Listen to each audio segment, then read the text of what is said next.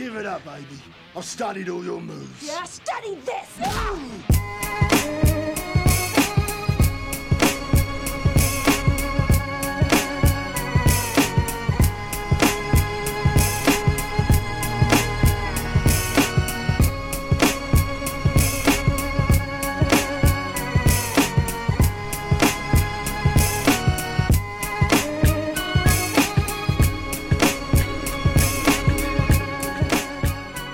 Uh, what's going on, everybody?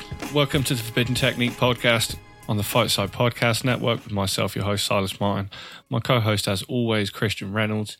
And today we're here mostly to recap an absolute fucking shit show of a UFC pay per view event. Uh, I, I, can't remember the last time some shit, anything like this happened. Um, of course, UFC 279 uh, scheduled to be Nate Diaz versus Khamzat Chimaev in main event, uh, which was already a stupid uh, main event that shouldn't have been happening. Um, the press conference gets cancelled last minute because everyone got into a fight backstage, and then Khamzat Chimaev misses weight by like eight pounds and doesn't really explain why or even seem particularly bothered about it. So the top three fights all fucking get moved around on uh, 24 hours notice um, and made the card order honestly better and what it should have been all along. Um, but of course, the fights were all taken on 24 hours notice, so nobody had prepared for their opponents. And I mean, Li Jing Liang got fucked the absolute most in this whole equation because he ends was supposed to be fighting Tony Ferguson, like which was is like just a, a legend layup matchup and like an, an easy knockout o- over over a big name. Um, and he ends up getting Daniel Rodriguez, who's very good and a, a bad style matchup for him, and like weighed in ten pounds heavier than him because he was fighting a 180 catch weight. And then Li Jingliang probably should have won, and then got robbed on, on the judges' scorecard. You know, we'll talk about that later. So anyway, main event ends up being, um, you know, it was a, a fun Legends fight in Nate Diaz versus Tony Ferguson, and I enjoyed this fight for what it was. You know, it being a kind of just dialed down version of a fight that they probably should have had like six years ago or something.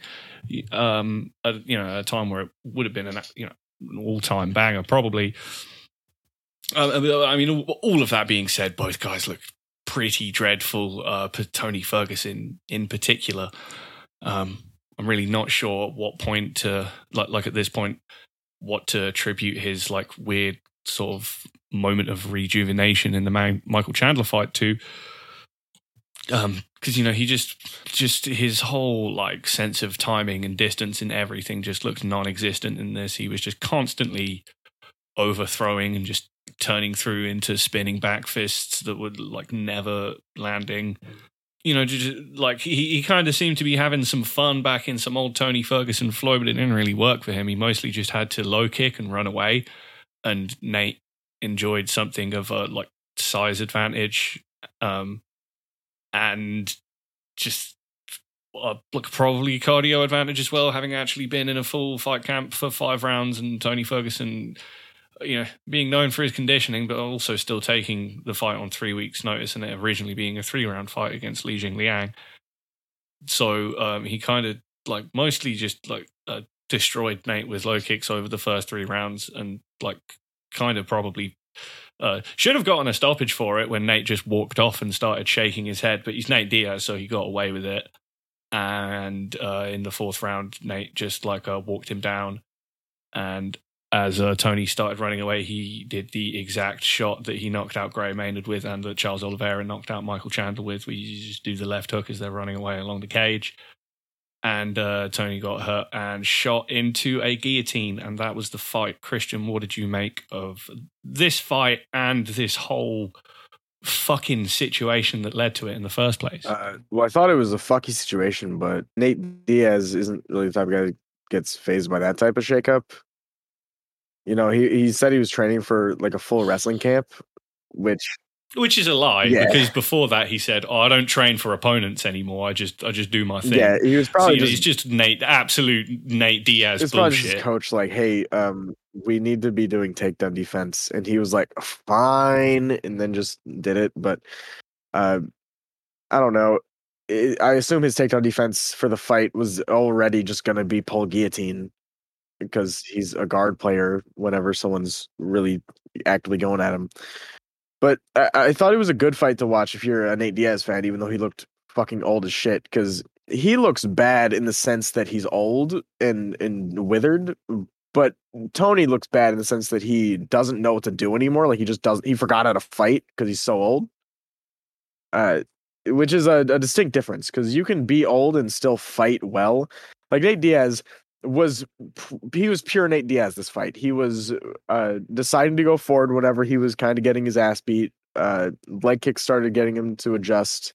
He was getting kicked in the leg frequently, but he would try and check. He started coming forward more to like off put Tony's ability to throw leg kicks and just kind of keep him on the back foot. He was pressuring all right. Uh, he was at least pressuring consistently, if not the most uh, cohesively. While Tony was just kind of He got better as it better at it as the fight went on. yeah, and while Tony was just kind of oh, I'll just overthrow and do a spinning elbow, or I'll do a leg kick and then shuffle out of range and back up onto the fence. It, it seemed like Nate Diaz was actually like really trying to win, whereas Tony just forgot what to do to try and win. Yeah, I don't know if that's some kind of influence from Jackson Wink where he's been because this was a pretty old Tony Ferguson at Jackson Wink kind of performance. Like he just didn't pressure at all and just like emphasized low kicks and, and mobility, which is, is you know, you know Tony Ferguson used to have like an actual game off the back foot when he needed to, and uh, the amount he was turning his back in this fight was quite concerning. Yeah, and there's I guess he always used to turn his back. He just used to just be athletic enough to do cool shit with it, and now he's just old and can't do it, and it just looks it just looks and miserable. there's like tactical reasons to explain a lot of his difficulties against Nate. Like Tony's used to having a, a large reach advantage over his opponents, but Nate is actually a bit better at range than Tony. yeah, and Nate has not been able to make 155 for a few years, whereas Tony just kind of didn't cut weight to to make this fight. Yeah. So I don't know. I thought Nate was I mean, it was a good performance if you want to watch Nate Diaz do Nate Diaz shit. He was getting fucked up by leg kicks and then just decided, you know what? I'm fine. I'm just gonna fucking sit over here for a bit. And the ref was like, hey, start fighting. And Tony was like, hey, fuck you, and kind of like leaned into it. If Tony had just been like, hey, he's done, the ref would have been like, hey, you know, fight or, or I'll stop it. But Tony's just gonna indulge it. So uh there was also one part where he baited Tony into walking into a punch in the face by being like, "Oh, oh, my leg."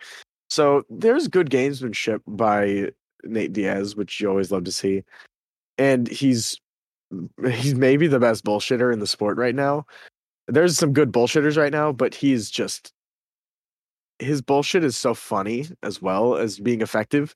Like he'll just decide to stop fighting and not get in trouble for it or receive any consequence for it and it kind of like it slowed uh it slowed Leon Edwards roll down and Nate Diaz is the last person to hurt the champion uh, at welterweight and then he beat up Tony Ferguson by kind of scrambling his brain uh despite him being old but he scrambled his brain a bit with that and uh then there was some actual fighting uh, techniques that he did that were pretty nice. He was uh, peppering him from really long range to get close, and then he would hit the body once he got Tony on the cage. Tony tried some body shots as well, but it, it just he wasn't committing to it as much as Nate was. Yeah, I just don't know. Like Tony Ferguson committing to like mobility and offensive wrestling and stuff that have never been staples of his game. Like I think he he won the first round against Michael Chandler because he's just like, okay, I'll do basic boxing shit and guard play. This is the shit I can still kind of do, and it fucking worked. And I I don't know what he was doing in this fight. And the, you know the low kicks did well for him, but and you know had it been a three round fight, which is what he was booked for originally, he would would have won. Uh, yeah, and also like Michael Chandler, has a greatly diminished chin, is much shorter, and if it was a prime versus prime matchup, he would have a lot of issues with things that Tony does, and then Tony just had to kind of be a a shadow of his former self to then win a round, but still get sparked. Whereas this one, I feel like Tony Ferguson would have consummately beaten the shit out of Nate Diaz on the feet were they fighting prime for prime.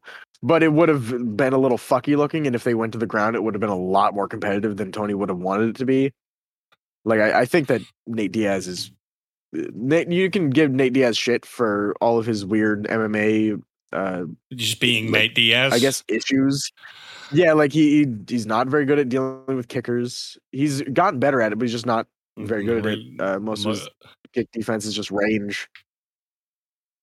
He, he but he's, so slow that he can't even force that range the way he wants to. He's, he's been long. checking some kicks basically since like the Anthony Pettis fight. Yeah, like he, he does his best. I mean, he broke Anthony Pettis's foot and shredded Tony Ferguson's shin with a couple good checks. So. Yeah, he's not a good wrestler, but he's a good boxer still, and his jiu-jitsu is still pretty fucking top tier. It's not like the best in the in the sport by any means, but it's really good still. And I think he, even in his prime, would have given Tony a lot of issues in jiu-jitsu. Yeah, it was also just like But- whack to see Tony Ferguson just shoot into a guillotine, even against Nate Diaz. Well, his his corner was telling him to shoot, but I mean, I guess shooting isn't a terrible idea in an earlier round against Nate Diaz. But if you're withering and getting fucked up on the fence, then shooting's the last thing you want to do because Nate's ready for it. Like if you surprise Nate with a takedown, he's not just eh, like he. You literally can't just decide to go for a guillotine grip if someone gets the right entry on you. But he went for an entry that Nate Diaz has like finished fights with pretty fucking consistently. It, it seemed if I didn't know any better, I would think that Tony was just kind of giving himself up to be guillotined because he knew he was out of it yeah, but I yeah, and didn't want to get TKO. but I, I know I know Tony Ferguson is still like absurdly mentally tough. He's just not like not good at fighting anymore. Well, yeah, he's also like, th- this is not me uh trying to insult Tony Ferguson at all. It's just objective fact. He is mentally ill. Like he has had a lot of mental difficulties throughout his career, and they've only gotten worse with extra brain damage. I don't think he's capable of recognizing his limitations because in his post-fight interview he was saying, "Oh yeah, I'm fucking back, baby." Uh, which is just not the thing you want to hear from someone that kind of just got outclassed by a bad style matchup. And you know, people can say, "Oh, he won the early rounds," but optics wise, I mean, I guess if you want to score it literally, yeah, maybe he won some of the first three rounds on kick attrition, but he was getting boxed up still, and he wasn't really getting any hand offense off. And in the one grappling exchange of the fight, he got submitted instantly and then tapped with the quickness. So eh, like he, it was uh, not even a like a character of what Tony Ferguson once was. It was like a character, and then you cut half of what he used to do out of it, and then add being like having no chin anymore. Like his chin is still there, but he was getting hurt by everything Nate Diaz really landed on his chin. yeah, uh, it's it's getting it's getting really sad at this point. It, it's a it- it's at the point where the commission needs to stop letting Tony Ferguson fight. He's not mentally fit to be fighting anymore. Yeah, but he's never going to stop, and commissions don't really be doing that. So I mean, yeah, like they they were letting BJ Penn fight, you know, nine fights deep into a losing streak when he couldn't even like say a coherent thought in an interview. absolute ghost of Chuck Liddell got sanctioned to fight. You know, this is just uh, this is going to be a thing. Fighters like Tony Ferguson are just kind of a showcase of how bad uh, a poorly managed career can go if you get a little unlucky. Or he got very unlucky. Like he had some of the worst luck in MMA history, I think, at least at a high level. Yeah, most most of the people who most of the people who have really bad luck in MMA, it stops them from ever getting to a high level. But he just had it consistently while he was like one of the best lightweights in the world. Yeah, and, and Tony Ferguson, you know, people give him shit for the Khabib matchup because you know people have retroactively made it to where Khabib would have easily beaten him at any stage. But had they fought in like 2016 or something, or like early 2017, he could have given Khabib some fits, uh, just on length and the striking matchup and how athletic and dynamic he was on the initial takedown attempt scramble. Like he could have done things to bother one of the greatest fighters ever. And just because he's now old as shit and getting dusted by people that sh- don't really belong to have been in there with the prime version of him, uh, I mean, he hasn't even fought anyone that bad yet. I mean, Nate Diaz would have been in a banger with him in their prime, but it would have been a Tony Ferguson win. I think. Michael Chandler would have been a banger, but Tony would have beat his ass. Yeah, and especially if Tony fought that version of Michael Chandler, he would have just knocked him out in the first round. Yeah, I mean, he, he definitely would have just knocked out Beneil Dariush. Yeah, he would have fucked up Beneil Dariush as well. Charles Oliveira Charles and and Gaethje, Gaethje, are like the only two yeah. people that I think would have given Tony uh, considerable difficulty even in his prime. But all of that being said, people like I, I feel like there's just going to be like waves of uh just people rewriting Tony Ferguson history, and like now everyone's just going to be like, no, Tony Ferguson's trash, and he was never good. And then in a few years, people will be like, you know, Tony Ferguson's underrated. He was really good, and then that'll just keep happening. Yeah, he, he's at a very depressing end of his career, Yeah, and it's, looking to get more and more depressing because now they're probably just going to rematch the Li Jingliang fight, which is just not good for him. I don't know how long they're even going to keep him around in the UFC at this point. I don't know. He could go over and like, oh, they're going to make him fight Kevin Lee in Eagle FC. Um, you know what? If Tony Ferguson's going to fight again, Tony Ferguson versus Diego Sanchez. I kind of think Diego takes it. Also, you, you you you think Tony would sign with Khabib's promotion? Yeah, To be like, yeah, I'll I'll fight Khabib in his promotion. But then in a, a dramatically less depressing fight, but still pretty weird, uh Chimaev fought Kevin Holland. Wasn't that weird? I thought it was just weird because it happened on such short notice, and Kevin Holland is definitely not ranked enough to be getting a fight with Chimaev. No, it was just the way to because you know the the leech got freed up when Tony Ferguson moved into the main event, but Chimaev already destroyed the leech. So this is just what they had to do. And I guess like Chimaev and Kevin Holland, they have some history of beef. There was the whole dildos incident, if anyone remembers that. I'm not gonna Yeah. I'm not gonna elaborate on that at all. People who know know. Uh, yeah, and I, I want to mention before we get into the the three fights that got changed. Before, like immediately after finding out the fights got changed, I was thinking, oh, Nate Diaz is gonna fuck up Tony Ferguson. I was thinking Chimaev should easily beat Kevin Holland, but I was giving Kevin Holland like a good fighting chance, and he showcased that. And then for Li Jingliang, I was thinking he was gonna knock him out, Dan Rodriguez. Yeah. Um I was like holding out hope that just because of the absolute bullshit that was going on with Chimaev and him just seeming like an absolute space case, um, that he was going to come in fighting like an idiot and Kevin Holland was going to f- fighting with like a new intensity. And that didn't happen. Kevin Holland just got immediately taken down while he was like uh, uh, waking up. Um and then kind of like did a cool scramble and got up and then got taken down again and then fought off a d'arce choke and then got d'arced. You know, uh, he did okay for, for a fight where he uh, didn't land a strike and got finished in two minutes. Yeah. That that being said, he showed the athletic potential to where if he finally actually gets good at just traditional wrestling, not just scrambling. Like he he did a scramble that caused both of the fighters to be literally in the air for a full second. Like they did a backflip and were both midair for a long time and then landed on their feet. You know, like it was a they're very athletic. Kevin Holland was not outmatched physically. He just is not as good at wrestling. And if someone can cling to him, he's fucked. Yeah. And, you know, Chimaev. or if you can just wear him out. yeah, Chimaev, and of course, an incredibly talented fighter. But all of that being said, uh, he's a fucking dumb, useless idiot. Like, how do you fucking blow this when you have a title shot lined up and then they give you like uh, a layup against a legend for you to just go out and smush before you just get your title shot? And you know, if he had, if he had just done thi- this exact thing to Nate Diaz, then they would have just like skipped over an Usman rematch and had him fight Leon Edwards. Instead, he comes in fucking way overweight, like d- doesn't even seem to give a fuck. Uh, has all of these fights moved around? You know, fucking, you know, da- Daniel Rodriguez and Li Jingliang just solid fucking professionals who turned up to do their job and they had to deal with this bullshit just just to get paid. Like like Chimaev, I don't I don't know what happened with his purse, but he, he should have his entire purse taken away and it should be split between Kevin Holland, Li Jingliang, and Daniel Rodriguez. And that's all I fucking have to say about this fight.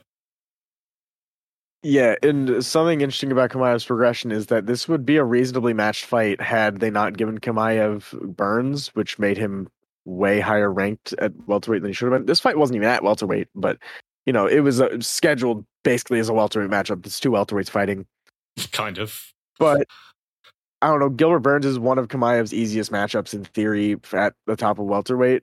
It's still, it's still kind of difficult matchup, but still like it's it's a very winnable matchup compared to you know if you give him Usman, who is still a winnable matchup in theory, but we haven't seen enough to know that. Whereas we have we had already seen enough to know he would give Kevin Holland a bunch of fucking issues. Yeah, I'd probably pick Chimaev over Colby Covington, but I'm not going to say it's an easy fight. Yeah, like Colby would probably hang in there a couple rounds. I think it was a a well matched fight that in the context of having Chimaev already fought a top welterweight made no sense because why were they even giving him Nate Diaz to begin with? Just give him a fight against like Colby or give him a fight against Michael Chiesa. Just anyone that would make sense to fight. This whole thing was just weird. They're just, they're just burning time while we wait to get to the good one. Yeah, and then a fight where we can actually talk about some stuff. Uh, D Rod fought Li Jingliang. Yeah, um, this was an okay fight for just like you know the context of the whole thing. Um, probably would have been a much better fight had they actually been training for each other. And you know, Li Jingliang uh, t- typically doesn't like uh, southpaws and people who are bigger than him. Uh, he had issues with the southpaw jab f- for like good portions of this fight. Um, certain point, just started switching stances and trying to do his normal game, but from southpaw. Yeah, he would. He he he was he was like, well, well, the body kicks open, and then and then would do that, and would land in southpaw and be like, oh, okay, and then would realize that he doesn't actually have a game from southpaw. Um, he'd just like try and wing a big left left hand, and it wouldn't work. And like, okay, I guess I'll switch back. Um, but I mean, think about D Rod is he's like he's like really he's really sharp when he's like uh, being rangy and sticking behind that nice southpaw jab, but his feet can get kind of fucky in exchanges. And uh, like, uh, there was a moment we got hurt really bad by a right hand. Um, I think he got like kicked really hard and then tried to like parry and counter the kick, but then just got and just got hit back really hard or or something like that. Um, and like towards the end of the fight, Leech started doing a decent job of like actually like slipping the southpaw jab and trying to like wing big right hands through the open side from it, like try and do just try and do the thing he does against orthodox fighters, but against the southpaw. And it was like I, I thought Leech probably should have won this fight, but it was pretty damn close. Yeah, I I also think that despite uh Leech having a full training camp for this fight, he was more underprepared than D Rod was because D Rod was actually training for he was training to fight an opponent that should be on his level and would be a difficult fight. Whereas Leech, he was training to go knock out Tony Ferguson. You could tell that his entire game plan in camp was just built around, oh, I'll just throw away one punch, then knock out the guy as he exits. Because yeah. he, he was trying to do that over and over and over, but that's not going to work against someone that's actually not past it as fuck you know, like it, it's a good technique. Like Le- has knocked out several people with it, but he knocked out Ponzinibbio with it. You know, someone that's past it.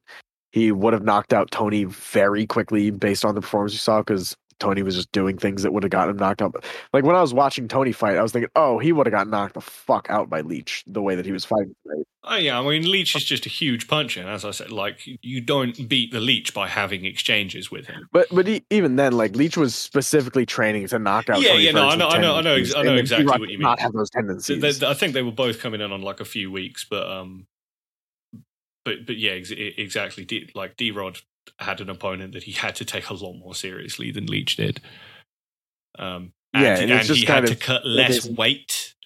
Yep, and it's just showcasing like you have to pay attention to who you're fighting a lot more or a lot less than you have to focus on just being in good shape and ready to fight someone, especially in MMA where shit's just volatile and anything can happen.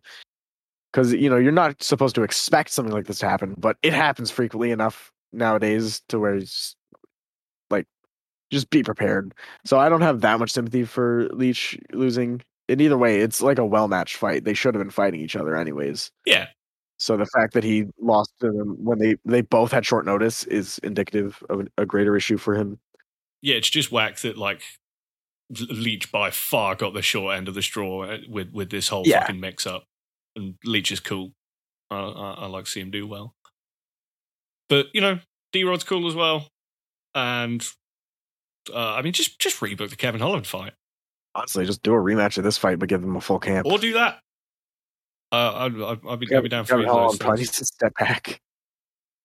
I mean, I think Kevin Holland versus D Rod was perfectly well matched. Yeah, but now that he has a loss, they're probably just gonna be like, oh well, you know, give give him uh, Oh, give it, give him a Muslim Salikhov for the, the real king of kung fu. Okay, that's a sick fight. Yeah, right. Um, Yeah, Uh, Irene Aldana. finished Macy Chiasson with an axe kick to the liver off of her back. It was fucking ill. Yeah, there's like basically nothing else to say No. about it.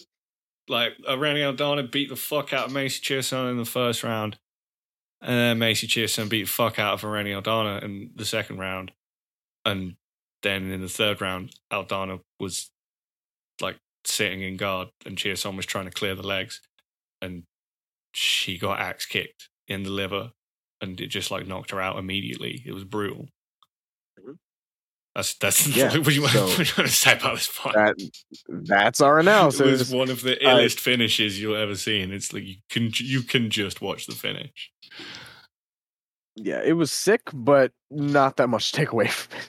Nope. Aside from Irene Aldana is an all-time creative talent because I've never seen that shit in my life before. Yeah, and I, I I'm hoping she just a- absolutely breaks the meta of guard play now that people have seen that happen.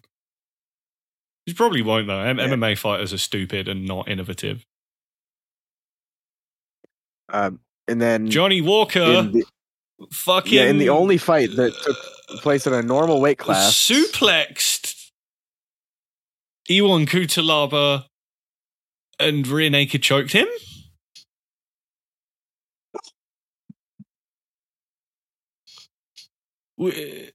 I, I mean, yeah, Ion Cutelaba is not a good defensive grappler, and he like just makes mistakes because he's always absolutely furious. And Johnny Walker has been at SBG for, for quite a while now, which is a grappling gym. it's a jujitsu yeah. gym. Yeah, Yeah. yeah. Uh, we we could have summed up this fight in Johnny Walker went to a jujitsu gym and then submitted a guy that's really bad at jujitsu and is smaller than Johnny Walker. Like Cutelaba is not a small guy, but he's smaller Yeah, than Johnny Walker. Johnny smaller Walker's than Johnny. Walker. He's fucking huge. Um, uh, Hakeem Dawodu. Um, why do keep why do people keep missing weight against Julian Erosa and not asking him for the 150 catch weight? It's simply rude. Well, because Julian Erosa will just knock you the fuck out, guaranteed. You want him to be weight trained. Yeah, yeah, ex- yeah, exactly. Um, but I mean, yeah, Hakeem Dawodu obviously did struggle with his weight cut in this fight because his like reactions looked uh, pretty dreadful in this fight. Uh, that being said, it was just a solid performance from Julian Erosa to just like work behind his reach and like counterpunch, and his defense looked okay. Um, And in the first round, Rosa went for two takedowns. That after that, Hakeem looked so shaky on the feet. It, his striking game falls not completely apart, but it gets a lot more rudimentary and not in a good way if you even threaten a takedown. Yeah, and then Julian Rosa fucking bombed on him and like dropped him in the first Yeah. round. And then the takedown was just there, and he spent a ton of time just like uh, riding Dawodu from from back control. Um, so you know, I, Yeah, Julian Rosa is a sneaky guy to fight if you're uh, supposed to be this super cultured striker, but he can do a takedown on you and then make the fight really ugly. yeah, it's just the bad strikers that hit really hard that knock out Julian Erosa. you know, uh, Teruto Ishihara, Artem Lobov. Yeah, like if if you have to be super skilled to beat Julian Erosa, it's probably not going to work. Like he's crafty enough to where he'll just figure out a way to take away your skill set. But he is a lot worse at taking away your power than he is at taking away your skill set. Yeah, or if the play is just to bang with you and like he can maintain it, then like that that, that just works for him in a bunch of fights as well, even against like uh you know Sean Woodson uh, and Charles Jourdain, who are like are perfectly like respectable, like Nate Landwehr. yeah, all, all, all like uh, wins that have aged really well and like respectable, like offensive threats. So you know, let's fucking go, Juicy J. Like, I'm sorry I ever doubted you. Fuck all them hoes want to talk that shit. Um, I'm counting. You know, even though uh, uh, Julian Erosa did his job and made weight for both of those fights. I am counting uh, both of the fights uh, where his opponents missed weight, there being this fight and his last fight against Steven Peterson, as defenses of Julian Erosa's uh, 150 pound UFC title, where he is uh, four and zero. Yeah, and uh, Jailton Almeida submitted a guy immediately, mm-hmm. or not like that immediately, but he took Pretty down, submitted him like in four minutes. Yeah, is what the UFC was expecting when they made the fight. Yeah, they'll probably give that guy an easier fight now because he did them a favor and got destroyed by the super prospect on short notice. That's how these things go. There's not really much to say about it. Yeah, and then uh, Jamie Pickett got kneed and then ground striked really hard. It was uh, the one of the more tepid uh, TKOs you'll ever see. He just hit him and then the MMA finished him. Mhm. I mean, not a bad look for for Dennis for Lillian. It's uh, it, it was a, a good win for him, Mhm. but not all that much to take away. But where, uh, whereas a fight that okay, if, genuinely, if there's one fight you're going to watch off of this card, fucking uh, Jake Collier versus Chris Barnett. Well, when you said Jake Collier was going to uh, know how to box and knock Chris Barnett out, uh, I suppose you were right. But fucking Yeah, it just didn't Nah, work. Chris Barnett didn't get the fucking memo because he's a warrior and got back into this fight and just ended up absolutely destroying Jake Collier on the ground. Just, like not not a ton of uh, technical stuff, but you know this is this is what real fucking fighting is, man. You know, and he's just like any any win that Chris Barnett gets in the UFC he is just fucking uh, it's beautiful. He's a beautiful man. Yeah, and uh kind of like heartbreaking is uh, Chris Barnett. His wife passed somewhat recently, and then he had one of the more gutsy performances of his career, despite not really being that type of fighter previously. So uh, upsetting, but you know he made a very good account of himself, Yeah, and he didn't really even lean into the fuck shit in this fight. He just bit down and and banged with the Yeah, guy. he didn't even have time to do any of that shit. He just he just was getting destroyed and was like, "Oh fuck, I got to go get this." Good, good on Chris Barnett. Uh, Jake Collier. I, I saw someone make the analysis point that Jake Collier is a middleweight that got like large, and then uh, Chris Barnett has just been heavy his whole life. Mm-hmm. He's, he's like So th- this was- fight was. It was literal weight strength versus a guy who has artificial weight strength. Yeah, this was Chris Barnett saying, "My culture is not your prom dress" to Jake Collier. Pretty much.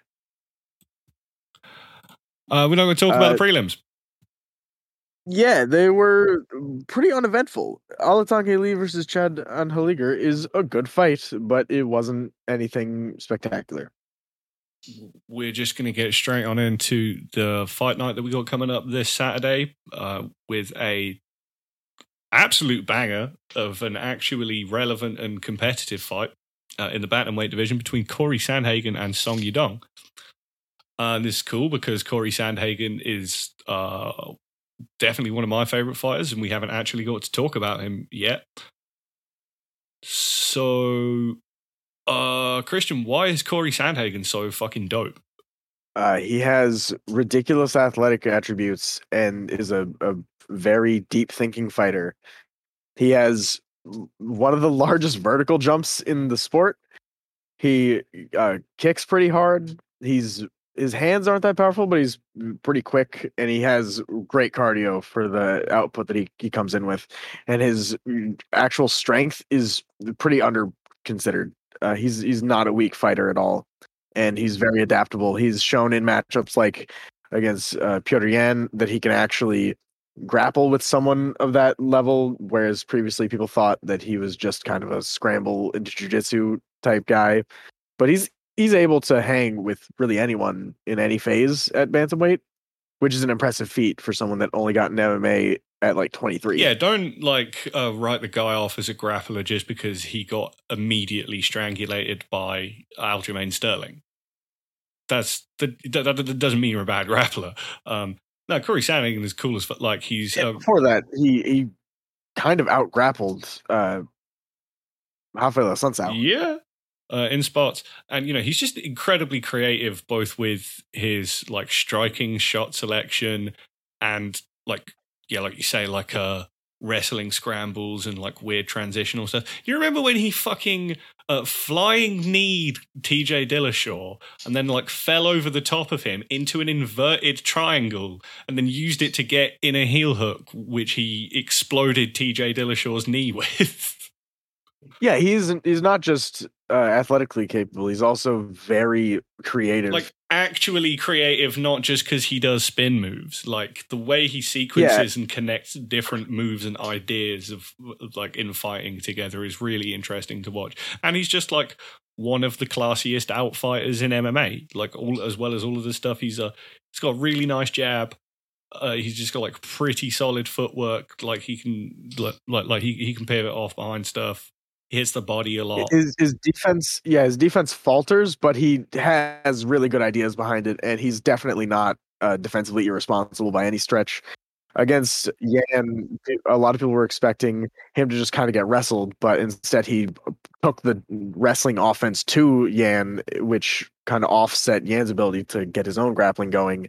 Like anytime uh, Piotr Yan would turn his back, he would get his back taken and then kind of get shot on. Or in, in the striking exchanges, whenever he started uh, kind of getting lit up, and uh, Yan would try and blast him, he would just get really fucking close to him and put his sh- shoulder to Yan's shoulder, and then pivot off to the center. Like he he has a very educated understanding of positioning, which it, it really it just outshines most of his other attributes. I think because it's not something a fighter that young in their career should be that good at. Yeah, and his like his defensive systems can get a little wacky because he is such a like innovative fighter. Um, but it's also just like uh, really tall and long for bantamweight, and has a style that actually uses that, and it is like hard to close distance on him when he's just like peppering you with jabs and being really mobile and not like sitting down on really hard offense until he feels like he's got you dead to rights positionally. Um, and then he also has a ridiculous chin, and he's like stupid. He's just like stupid tough. So Yeah. Song Yadong, on the other hand, uh, one of the biggest knockout hitters in the sport, maybe right now. So, if anyone's going to bring the great equalizer to all of Cory Sandhagen's skill uh, proficiencies, it, it could be Song Yadong. Yeah, I mean, and Song Yadong is also a very solid fighter also- who we're seeing like genuine Yeah. improvements in like fight to fight, and like, as you say, Especially his last like three. Yeah, and as you say, there's like uh, one of the most imposing physical forces at bantamweight. He's a fucking ridiculous athlete. Um, you know, he, And he's not just powerful hitter; he's fast. Yeah, like he's he's one of the faster guys in the sport. really quick, and he, you know, he knows what he's doing everywhere. He's f- really fucking hard to out wrestle. You know, he's strong. Uh, um, he, He's at a good chin. Yeah, he's ridiculously durable and he's like like pretty solid from range working behind jabs and kicks and like is good about keeping mobile and like uh you know uh like working behind those long range shots and then like a very suddenly just changing rhythm and exploding forward with like a huge powerful counter blitzing combination um he did however kind of get uh, mostly uh, outclassed off of the back foot by a guy who could just stay mobile and jab in uh, Kyler Phillips kind of not that long ago in the grand scheme of things. Um, you know, you can definitely see the improvements then in his fight with Julio Arce, who is just like a deeper and more skilled striker than Kyler Phillips and like a dedicated outfighter, but he's like way slower and just generally, you know, despite being a reasonably successful UFC featherweight, had absolutely no pronounced physical advantages over Song Yadong. Um, and was just like way more insistent about like actually about trying to pressure Song Yadong back and have exchanges with him, whereas Kyler Phillips just uh, uh, mostly just kind of like uh, like, like circled away off of jabs and stuff like that, and actually uh, hurt Song Yadong really bad with a head kick in the first round. I don't know how much of that fight to put down to like uh, Song Yadong was writing off Kyler Phillips as much as we were in that fight, and also assuming that he was just going to go out and uh, easily knock the guy out. And then Kyler Phillips just turned out to be sneaky good and also athletic as fuck.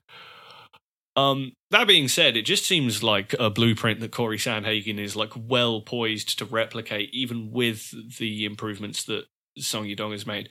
You know, particularly with his reach advantage, uh, the fact that we've seen Song Yadong fade in three round fights. Um, yeah, I, uh, I can just see like Cory Sandhagen coming in and like really working behind his range and just like taking away Song Yadong's tools over the course of the fight and finishing him late. Yeah, and there's a real good chance that uh, if the fight gets grapply, Cory Sandhagen could just RNC him. Or like something weird. Yeah, he could get something weird off. This is completely off topic, but Song has a loss by groin kicks. Wait, what? On his record, he has a loss by groin kicks. It's his second loss. Um, yeah, I mean, uh, I mean, Terence Crawford did knock Amir Khan out with a dick punch, and that counted as a win.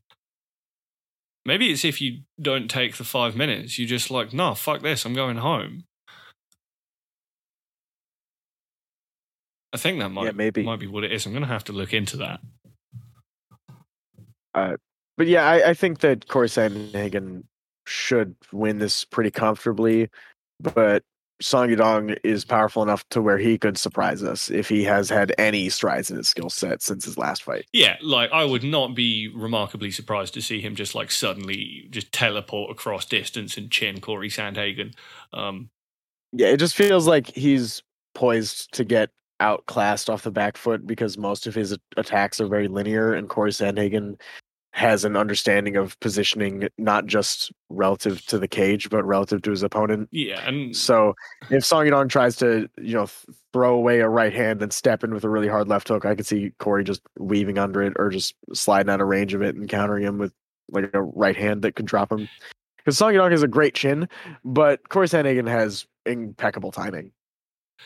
Yeah, and also like songs, uh, his mechanics can get pretty wacky when he thinks he's got his guy hurt and he's like going for a finish. He will like, he he will swing some fucking crazy loopy shit, and he's like just fast and powerful and like can still be accurate even with those kind of shots that he can fuck people up real good with them. But doesn't doesn't matter if you just get timed with a really crisp straight while you're swinging over swinging a left hook, you, you're gonna get fucked up real bad.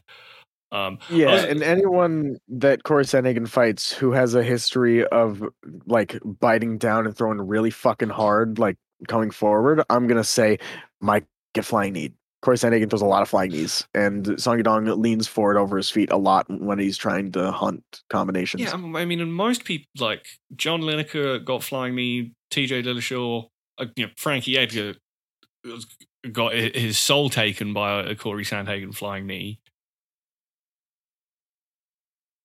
Yeah, Cory had a, uh, another flying knee finish against someone that uh, was a lot less notable. Oh yeah, he uh, he flying knee Mario Bautista and then armbarred him. You know, Mario Bautista's okay. He's had some good wins. Yeah, he's, had some good. That's like actually a win that's aged okay. Um,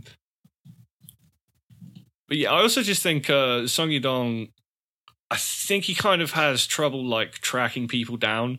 Like if people don't just like agree to bang in the pocket with him, or like he can't frustrate you, like into coming forward recklessly and then suddenly exploding acro- across distance when uh, when you think you've got him backing up. Um, I just can't, I just really see that shit working on Cory Sandhagen. I think Cory Sandhagen is you know just going to be able to stay further away and work his own jabs and kicks and be like, nah, nah, you come over here. Um, and and, and and just like use that to build his offense as the fight goes deep. Also, Cory Sandhagen being the one who has like five round experienced against uh, the best bantamweights in the world. It's a hard fight for Song, but I think it. I don't think it's going to be like easy for Cory at all. And like, uh, you you you, just, you can't count count out a physical force like Song Yadong, particularly one who actually is making clear efforts to improve technical every fight we're seeing him in. So just stands to be an, an absolutely fantastic main event. I agree. And then in the co-main event, uh, T- Chidi Njokuani versus Gregory Rodrigues is the two best strikers at middleweight. It's Fight me. A- actual banger. Uh, I love it. Uh, I was just saying how weird middleweight is that the top 10 is like kind of whack past the first like few fighters. And then you've got this fight, which I don't think ha- has a ranking on it at all, which is crazy because this is a sick fight. Gregory Rodrigues, I've said it before, he's uh, Jacare if Jacare got super into boxing when he was in his athletic prime. It's just really nice nuts and bolts fundamentals and great shot selection, and he's a fucking terror on the ground. Uh, uh, Chidi Njokuani is just like uh, he's he's just got like neat little tricks everywhere, and he do, he will just get MMA brain and just like try to just like willingly engage grappling situations with someone who he can easily destroy on the feet and just like jump Yeah. a d'arce and end up on bottom. But like his willingness to just like try shit everywhere, I think has made him like a really sneaky clinch technician.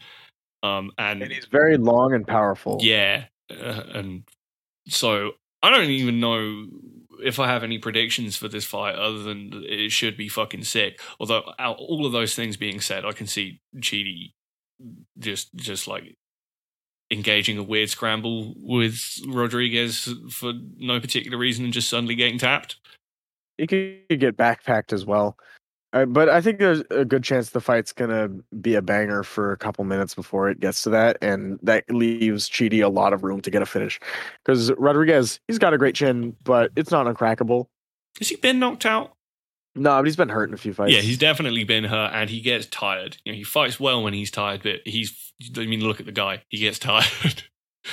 so, Oh, he got a he got lost by punches to Jordan Williams in 2020. really, Mm. um, yeah, and like you said, Chidi, he's very long and he hits hard, and you know can stay behind like long straight shots. Yeah, I don't know.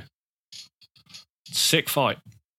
Andre Fili is fighting Bill Algeo, or as I always call him, we have Cory Sandhagen at home uh, on a card with actual Cory Sandhagen, which is cool. Um, because uh, Bill Algeo is probably going to win, right? Just like Andre Fili always being the like long mobile kickboxer dude. And I was like, oh, he's like just like the, the younger generation of the guy who does the same thing that I do, who is like bigger than me and has has a better chin. When you've also when I frame it that way, also does it just make it an OG matchup, but you have to pick the guy who's just more experienced at having that kind of fight? I don't know. I feel like Bill Algeo's just uh not even better than we give him credit for because we do give him credit for being good. Like it's it's notable to be a worse version of Cory Sandhagen.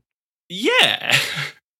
But yeah, I, I think that his his shot selection is going to give Fili troubles. Fili has looked a lot worse on the feet in recent years against people that are just competent at striking. But if he fights an actual like striker, He just got dusted in a minute by Joanderson Brito, who recently got consummately outclassed by Bill Algeo, which I'm not even like doing MMA math stuff there. I'm I'm just like that was like a concerning look for Andre Fili to me. That's not the kind of thing that happens to him. yeah, And I, I, I just Fili- wasn't giving Joanderson Brito much of a chance in that fight, and he just he just dusted Fili. So I I don't know. Maybe I'm just Yeah. sadness hedging because I've always like you know low key appreciated Andre Fili. and and Fili should enjoy like a pretty noticeable size advantage. I don't, know if he Algeo, will. but Bill Algeo is like six foot one. maybe not. Yeah, but I don't know. It just seems like Bill Algeo's very thin. Yeah, we don't be looking at the numbers. We just like, oh yeah, I kind of vaguely remember that what that guy looks like. Yeah, Andre Fili's gotten a lot more jacked in recent years, so maybe he'll maybe he'll just have He's he's been a he's been a featherweight a very long time, and he's fought people that are very large. have thirties strength.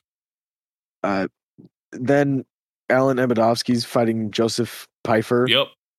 Tell me about this one, Christian. I don't know who Joseph Pfeiffer is. I am sorry. Okay, So, but, but- hopefully I- that's I mean, who, who cares, Christian? Tanner Bowes is fighting. I don't think we've got. I don't think we've got a chance to talk about Tanner Boser before, and you are uh, the most notable Tanner Boser stan online. So uh, go ahead and tell everyone why Tanner is so sick. He is incredibly consistent. He he just does jabs and like kick offense. He he's had a bit of a mean streak in him in his last several fights because he recognized that he was just not committing hard enough. He also got a lot more jacked, which has helped him kind of get past that bit of a hurdle because he is a small light heavyweight, you know, or a small heavyweight. Yeah, he would be a small light heavyweight if he fought at light heavyweight too. But he, he's a small heavyweight who is just kind of like he just prefers to be a heavyweight. It seems he's faster than most people he fights. Uh, some of you may remember he actually fought Ciryl Gane in 2019 and gave Gane a run for his money. But you know, he still got kind of shit kicked in by a guy that's much larger and athletic. So I think Tanner Boser is going to dust Rodrigo Nascimento. I think he's going to finish him in the first or second round. Boser's not super insistent on going at people early, but if you give him an opportunity, he's he's going to take it. And his grappling is like he's he's definitely not bad at grappling. He he just isn't super insistent on pushing a grappling advantage against anyone, and he's liable to kind of just get top gamed for a little while, even in fights that he wins. Like he got robbed by uh Ilir Latifi pretty hard. He was bo- out body kicking the fuck out of him. He would just get taken out every once in a while and then spend a couple minutes on bottom. So that's an issue that he could have that I don't expect him to run into in this matchup. No, but he shook it off and came out like two or three weeks later and just absolutely dusted OSP. So Yeah, uh, it, it's worth noting that Tanner Boser is just very headstrong, and he's not going to give up if he has a difficult round. I just, I just think he's a cultured enough outboxer and and out kicker that he's going to have almost no difficulties with Nascimento, and probably finish him in the late first or early second. Mm, let's go. Uh, let's do some quick hits on the rest of these. Anthony Hernandez versus Marc Andre Barriault is like pretty good. It's very middleweight, but they're both very competent and they're gonna fucking do MMA. Uh, Damon Jackson versus Pat Sabatini is kind of cool. Pretty ill fight. It's actually an underground banger. Yep. Oh, Lo- Loma Lookboonmee is fighting someone. Cool. Jillian Robertson fighting Maria Agapova. One or two things is going to happen in that fight. yeah, either Jillian Robertson is going to get uh, any grappling exchange at all and then win by RNC as Agapova tries to base up and go to turtle. Uh, or maybe she just gets on top of Agapova and, and like arm bars her or something. But Also, Agapova might knock her out. Yeah. yeah, she hits hard. I could see her like cracking Jill and then getting a sneaky d'arce or something. Or like a, a really fast RNC. She's just a lot more athletic traditionally than Jillian. Yeah, and she is really quick about taking the back when she has someone hurt. Yeah. Aspen Ladd versus Sarah McMahon, kind of a mirror match. Just Uh, wrestle boxers, but Aspen Ladd's looked so bad and inconsistent the last like four or five yeah, years. and Sarah McMahon is very consistent. She's always going to Yeah. do Sarah McMahon, whereas you just you you, never know what Aspen Ladd is going to turn up with. And uh, Tony Gravely is fighting Javid Basharat. That's a good fight. Oh, that's actually pretty cool, yeah. But uh, what, what I have to say about it other than it's pretty cool. Yeah, Watch it. We'll talk about it if something happens. If you enjoyed this podcast and all the other great stuff Fight Site puts out, and please consider supporting us on Patreon. A pledge of five dollars gains access to a huge library of really high quality analytical fight content, as well as a Discord server where we have a great community of interesting fight fans.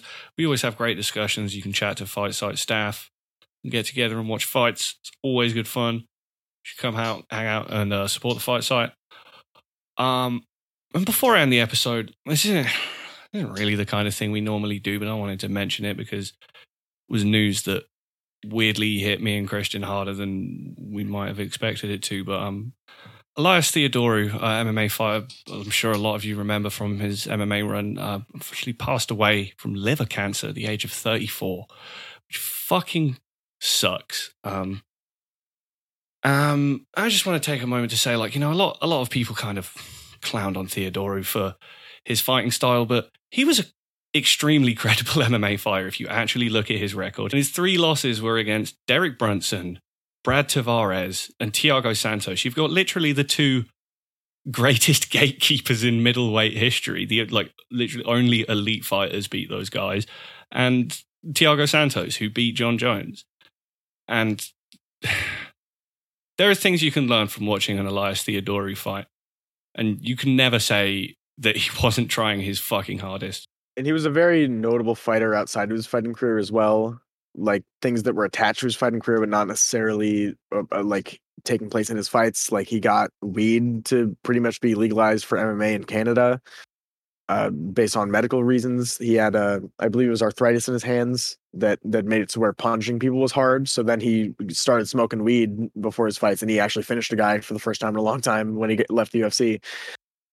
Uh, he also was the first ring boy for, I believe, it was an Invicta event, which is just legend shit. Uh, he, he was just always a very cool guy. He was a great Twitter personality as well. He was a, a more fun fighter than he was given credit for, even despite being given a good amount of credit for being a fun guy.